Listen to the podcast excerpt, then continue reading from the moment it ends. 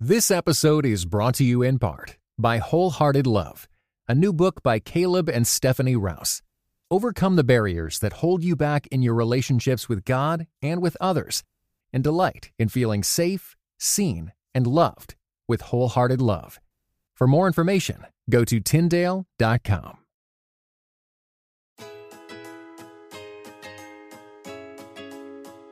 You're listening to episode 158 ah. I'm bored. of the In Between podcast, where you'll discover the tools to build a marriage and family that you love. My name is Daniel Im. And I'm Christina Im. How many of y'all have heard that line, I'm bored, over and over and over again this past summer? Mm hmm, us too. If you have kids, teach kids, or are surrounded by kids in one form or another, you're no stranger to those two words. I'm bored. Yes, Christina has this famous line that she says to the kids. They're even starting to quote you too uh, when they're bored. And yes, they do roll their eyes at us, but it's a beautiful quote. It's this Boredom is one step away from creativity. exactly. I've learned that my role as a parent isn't to entertain my kids or ensure that they are busy for every second of their lives. No, instead, they need to have opportunities for downtime to be able to be bored and then find creative ways to fill that boredom. And while sometimes that involves screens, many times it doesn't. And while this podcast isn't about our kids being bored, the one thing I appreciate about kids is their honesty. Yeah, too honest sometimes. yeah. Many times as adults, uh, the fact of the matter is that we don't actually know when we're bored, if we're bored, and we don't really even sit in boredom long enough to admit that, yeah, you know what, I am bored, or you know what, I'm irritated, or, or, or maybe I'm just frustrated. Instead of admitting those emotions and recognizing that this is how we feel, we often just fill our time with things like scrolling through social media, mindlessly eating, overworking, or you can fill in the blank. Uh, all those ways that we often push those feelings aside.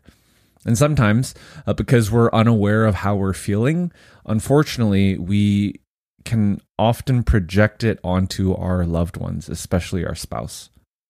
That's why in today's episode, we want to give you four ways to stick together when you feel bored, irritated, or frustrated with your spouse. Not maybe if, when you feel bored, irritated, or frustrated with your spouse, because y'all, it's going to happen. Mm-hmm. If you haven't felt like that toward your spouse at one point or another, a day may come where you feel this way.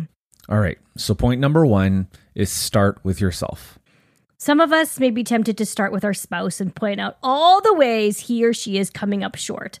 Ah, if only she were more adventurous, or if only he were to talk more, or if only he would talk less, if only they would pay attention to me more. Instead of doing those what ifs, take the time and energy to acknowledge the feelings within yourself and, and stay curious. Ask yourself these questions, perhaps journal the answers, or even record yourself talking through these answers so you can go back and process. What am I feeling? Why am I feeling this way? And has anything happened in the last few days, weeks, or months that have led me to feel like this? Naming it to tame it is a saying that we found really helpful to remind us that it's important to name our feelings instead of letting them just fester and then bubble over when we just can't take it any longer. Yeah, exactly. In fact, a study conducted by a UCLA professor of psychology found that putting feelings into words makes sadness, anger, and pain less intense. When we feel angry, we have increased activity in the part of the brain called the amygdala.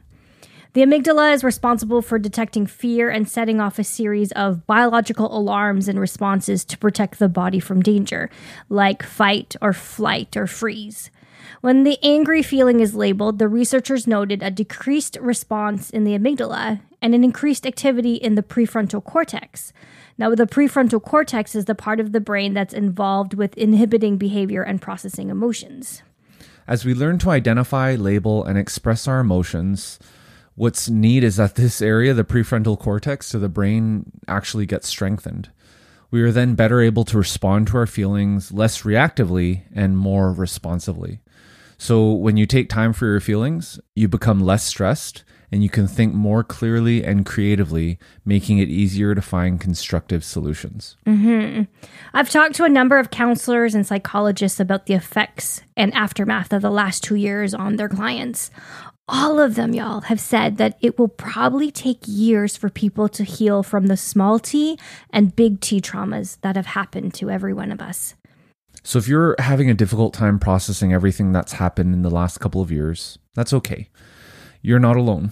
Reach out to a counselor, a spiritual director, even your family doctor, and just let them know how you're feeling. Share with your spouse how you're feeling and ask for grace. You know, as we learn to pay greater attention to our feelings by identifying and sharing them with others, our stress will decrease and our emotional intimacy and support will increase. Mm-hmm. Isn't that interesting? Hey, when we share with others, especially our spouse, our stress will decrease and our emotional intimacy and support for one another mm-hmm. will continue to grow. In some of our really hard seasons, I have often thought about just dropping it all and running away. I feel overwhelmed, stressed, and like the world around me is caving in in those really tough times. I'm actually not sure where I would have run to or how I would do it, but I just felt like I needed to escape. I just needed to get out of the situation, out of the room, out of the house. You know, through counseling, I've learned more about myself and also how my childhood has shaped this feeling of needing to just pick up and go. Now that I'm more aware of why I feel like this, I can share with Daniel about some of my thoughts and feelings. In fact, a few months ago, I felt that exact way, and instead of just fight or flight, we talked about it. Hmm. One place that is really filling for me and where I feel God's presence deeply is by water. So we together planned a beach day where Daniel took a day off and we drove to the beach with our kids. We took our paddle boards out, we brought our cornhole game, fun snacks, and I brought a book to read too. I spent some quiet time myself just taking it all in and being grateful for a time where I can reconnect with myself, with God, and my family. By sharing what I was feeling with Daniel, we were able to build emotional intimacy, and I was inviting him into my deeper life where he could support me.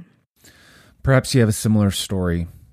You know, while naming emotions and how you are feeling is healthy and needed, one important point that we need to all remember is that emotions are not fact. Ooh, say that again, Daniel. Emotions are not fact. So mm-hmm. just because you feel bored with your spouse does not mean they are boring. It does not mean you need to move on to Yes, somebody else who may exactly. seem more interesting. Yes. And just because you feel frustrated with your spouse doesn't make them frustrating. Instead, think of emotions as, let's call them roadmaps. They're pointing out to us what's going on within us and around us. They're important points that we need to pay attention to. We need to be aware of them. We can't throw them away, but they're roadmaps. So take the time to be able to read and to, to read your own emotional roadmap and learn how to read your spouse's emotional roadmap. What's happening in you and around you? So the second point is to turn toward each other instead of away. This is a phrase coined by Dr. John Gottman, who has spent the last 40 years researching what makes or breaks a marriage. As a part of his research, Dr. Gottman conducted a study with newlyweds, then followed up with them six years later. As to be expected, many of the couples remained together and, and many didn't. They divorced. The interesting thing Dr. Gottman found was that the couples that stayed married were much better at one thing. And that one thing is turning toward instead of away. At the six year follow up, couples that stayed married turned towards one another 86% of the time. Wow. And that couples that divorced averaged only about 33% of the time. You know, Christina, that's pretty incredible. Um, and I know that's come from decades of research because it suggests that there's something that you can do today that will dramatically and that can dramatically change the course of your relationship. Right? Just listen to that again, right? At the six year follow up, couples that stayed married turned towards one another 86% of the time. They weren't 100%, Right. right? It wasn't perfect, uh, but couples that divorced averaged only 33% of the time. So that's a lot less than half of yeah. the time. Yeah, exactly. So, what can you do today to grow your relationship, to strengthen your relationship with your spouse? Well, it's turning toward, not away. And how do you turn towards instead of away? Well, in order to understand turning, we need we need to actually back up a bit. Mm. You have to first understand bids. A bid is any gesture, verbal or nonverbal, for some sort of positive connection with your partner. Bids can be simple or complex and can represent a request for conversation, humor, affection, support, or simply for attention. Most are actually pretty easy to spot and respond to, like, How do I look? No, this is not a quick, it's not a trick question, right? Does it look like it's going to rain? Will you help me put the laundry in or will you help me bring the groceries in? And other bids are a little bit more complicated and require uh, more work, like, do you want to go on a walk with me? Or let's drop everything and go grab coffee. Oh, I like that bid. no matter the nature of the bid, it is critical to learn to recognize and turn toward your spouse. Dr. Gottman's research revealed that marriage masters turn toward their spouses approximately 20 times more than couples that are in trouble, or what he calls marriage disasters. So, what does turning toward look like? Let's talk about it practically, Christina. Well, practically, it looks like being aware of your spouse's bid and responding with awareness. That could be verbal or nonverbal. For example, um, there was this time where we, it was actually the kids were at camp and so we had a whole week to ourselves at home kind of like our second honeymoon. And we were both working still. It wasn't like hmm. we took a whole vacation but i remember it was in the afternoon and i thought about wouldn't it be so cool to take our dog to walk to tim hortons? It's like a 10 minute walk away from us. But then i was like "Ah, i don't know. We already took a long lunch. Like is this something that we should be doing? And so i went "Mm, never mind. And then you went And I was like, uh, are you trying to say something? Like, what are you trying yeah, to what say? do you mean never mind Yeah, right? what do you mean? you didn't even say anything Yeah. hmm So that's what you were responding to my bid, even though it was kind of a weird bid, right? Mm. Instead of just ignoring me, you asked, What are you going to say? What were you going to say? And so then I responded, Well, actually, I was thinking of wouldn't it be cool to go to Tim Hortons and just grab a coffee or whatnot and walk back?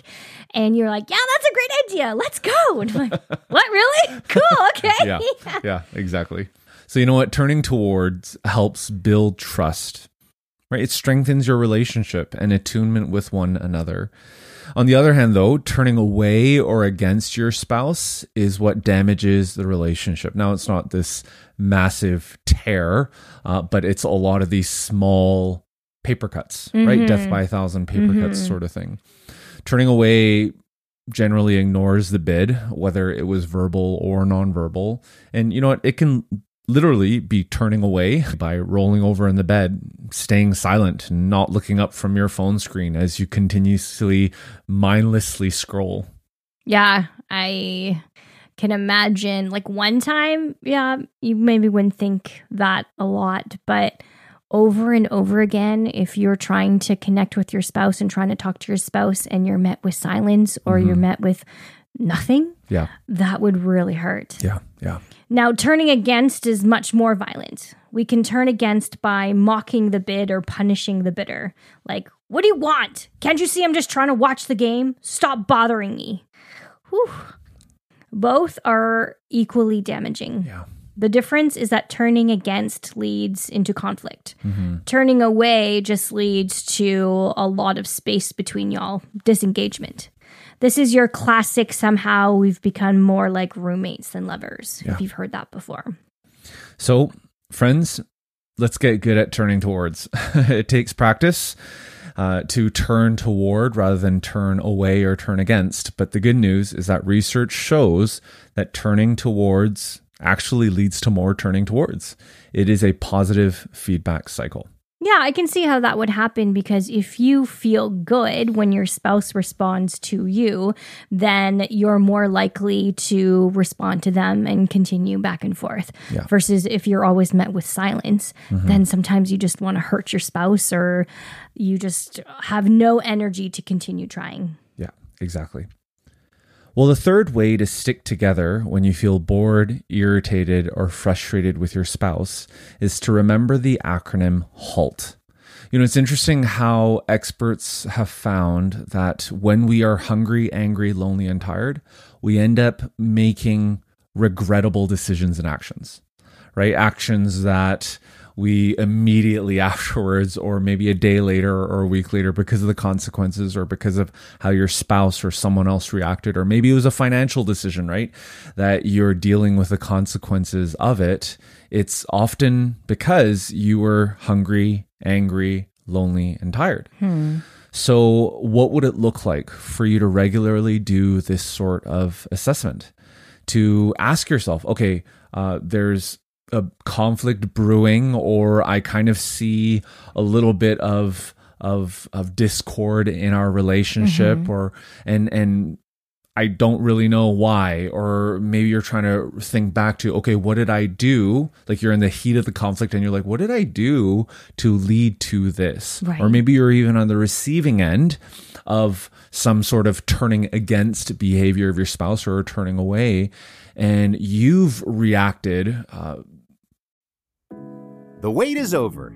Find out what happens in the thrilling conclusion of the 12th Dead Sea Squirrels book, Babylon Breakout. Hi, I'm Mike Nawrocki, co creator of VeggieTales, voice of Larry the Cucumber, and author of The Dead Sea Squirrels. Get ready for more daring rescues and hilarious jokes as Merle and Pearl and their animal friends embark on a ridiculous mission to bust the kidnapped Gomez family out of Babylon, a Bible themed amusement park with talking animals. Young readers will love the nutty misadventures of 10 year old Michael and his friends and will learn all about biblical life lessons such as forgiveness and friendship. Read all 12 Dead Sea Squirrels books, available wherever books are sold. more violently or or more severely Yeah, than aggressively? yeah more aggressively than Mhm. than you know you're surprising yourself because like why am i acting this way Mhm. well stop and ask yourself okay am i hungry am i angry? Am i lonely? And or am i tired? Right? So think about it uh, you know quick example. Let's say you're going shopping right? Because this relates to that as well. Right? Never go shopping when you're hungry. Because you end up buying a lot more things Right. right? A regrettable decision because you're that. Or let's say you are uh, there's something that you wanted to bring up to your spouse something that you wanted to talk about something that maybe annoyed you or something that they said before that you didn't really have a chance to talk about or ask about you know ask yourself okay am i tired Mhm. are they tired well if the answer is yes then maybe get some sleep first Yeah. or wait until you're not before bringing up something that may be contentious. Hmm Yeah, one thing Daniel and I have started doing probably for the last six or seven months is because our schedules uh, don't always coordinate, but there are things that we want to talk about. We actually make a note of it. We shared a note together Yeah. where uh, we'll put in, and it could be something about scheduling play dates or uh, who's going to pick up who or whatnot. Or there's other things like, hey, we need to talk about this situation. When can we find a time together to do that? Whereas beforehand, I am kind of a person who likes to get things done right away. And if there's discord or I feel like there's tension, I want to jump on it right away. So I would text Daniel. when I'm when a thought came to my head, I would just text him and be like, "We need to talk." And then whatever he's doing, I never even considered thinking, "Oh, how would he respond to that, or how would he react to that oh, if he's in a really big meeting?" Oh, Yeah, we need to talk. What did I do wrong? Yeah. what happened? right. so instead, putting it in the note, obviously doing it with kindness and grace, not be like, we need to talk about how you're such a jerk. No, that's not what we're saying to do, but just making a note where we can find time together to discuss it when we are not halt, when we're not ha- hangry. That's true. Hungry, angry, lonely, or tired. Yeah. And in fact, if you're driving or you're working out or you're on the move in some way, all you have to do is go to imbetween.org slash episode 158. And there you'll see the framework, right? Just really easy. You can jot it down, put it on a sticky note, put it against your computer or on your desk or, or on your nightstand, right? And just remind yourself, okay, am I hungry right now? Am I angry? Mm. Am I lonely and tired? Well, I shouldn't make a permanent decision or I shouldn't perhaps bring something up at that moment until I take care of those things. right. Until I eat a snack. yes, exactly. and on and on a side note, this is something that we've shared with our kids too, this framework that's really helped them be able to take a breath. And as maybe things are ramping up for them in their own relationships or even toward each other as siblings, of, hey, thinking, taking a breath, taking three seconds. Am I hungry, angry, lonely, tired? Yeah, I am. If I continue on this path, mm-hmm. on this contentious issue, are things going to get better or things going to get worse? If things yeah. are going to get worse, maybe it's time just to take a break, ask for some space, and come back to it another time. Yeah. All right. Well, the fourth way to stick together when you feel bored, irritated, or frustrated with your spouse is to learn to ask, What is my part in this? Ooh, the, that's a tough question, isn't it? Yeah. I mean, we would hope that it wouldn't be, but I know for myself, it's so much easier to point out what I think is wrong with you versus like what part did I play in this issue.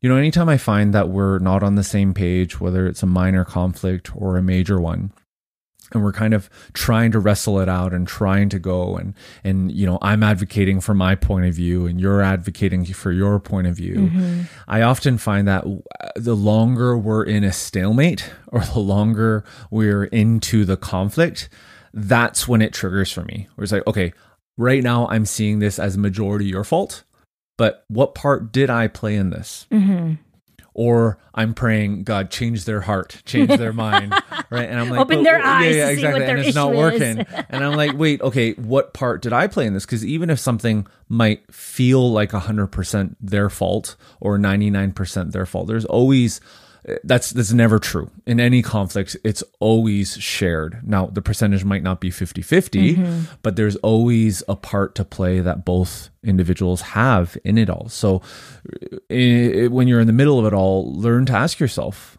what was my part in this Right. Now, the only caveat we would say to that is if there's abuse, mm-hmm. physical, emotional, sexual, financial abuse, then then your part to play may be to find help and yeah. it may be to find a safe place from your partner. Yeah, that's a good caveat. So, one of the verses that really helps, I wouldn't say necessarily ground me, but maybe humble me, is from Psalm 139, 23 to 24. And it says, Search me, God, and know my heart. Test me and know my concerns. See if there is any offensive way in me. Lead me in the everlasting way. Yeah, it's really holding the mirror up to yourself. Mm-hmm. And even in a conflict, when that's the last thing that you want to do, um, last thing that you want to do is ask God to know your heart and, and show what's going on inside of you, rather than revealing it into your spouse. Uh, it can it can seem like a scary thing to pray, but you know what? In the grand scheme of things, isn't it worth it? Mm-hmm. Right? Isn't it worth it to work on your marriage?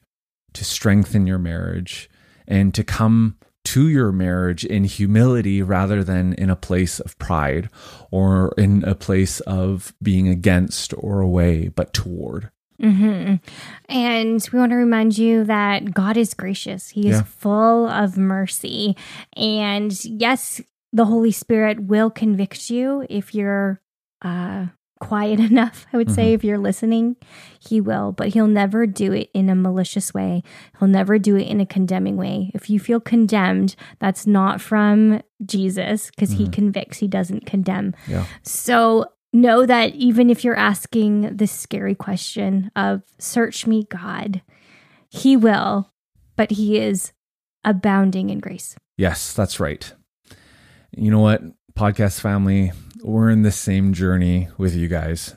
I wish that I could say that we do all these four things perfectly and immediately. But we would be uh, liars. Uh, yes, we would be. and even as a pastor, right, that last prayer, it is one of my favorite couple verses in the scriptures. And I wish I would pray that earlier on in our in my frustration right. or earlier on in my boredom or in my irritation but I'm learning to do it more and more, right? I'm learning to come before Jesus daily and not only in my relationship with him but in my relationship with you and mm-hmm. with our mm-hmm. kids yeah jesus what does it look like for you to search my heart to know me to to grow us and to strengthen our stickiness with one another no matter how much boredom irritation or frustration might come our way that's beautiful thanks baby Ditto.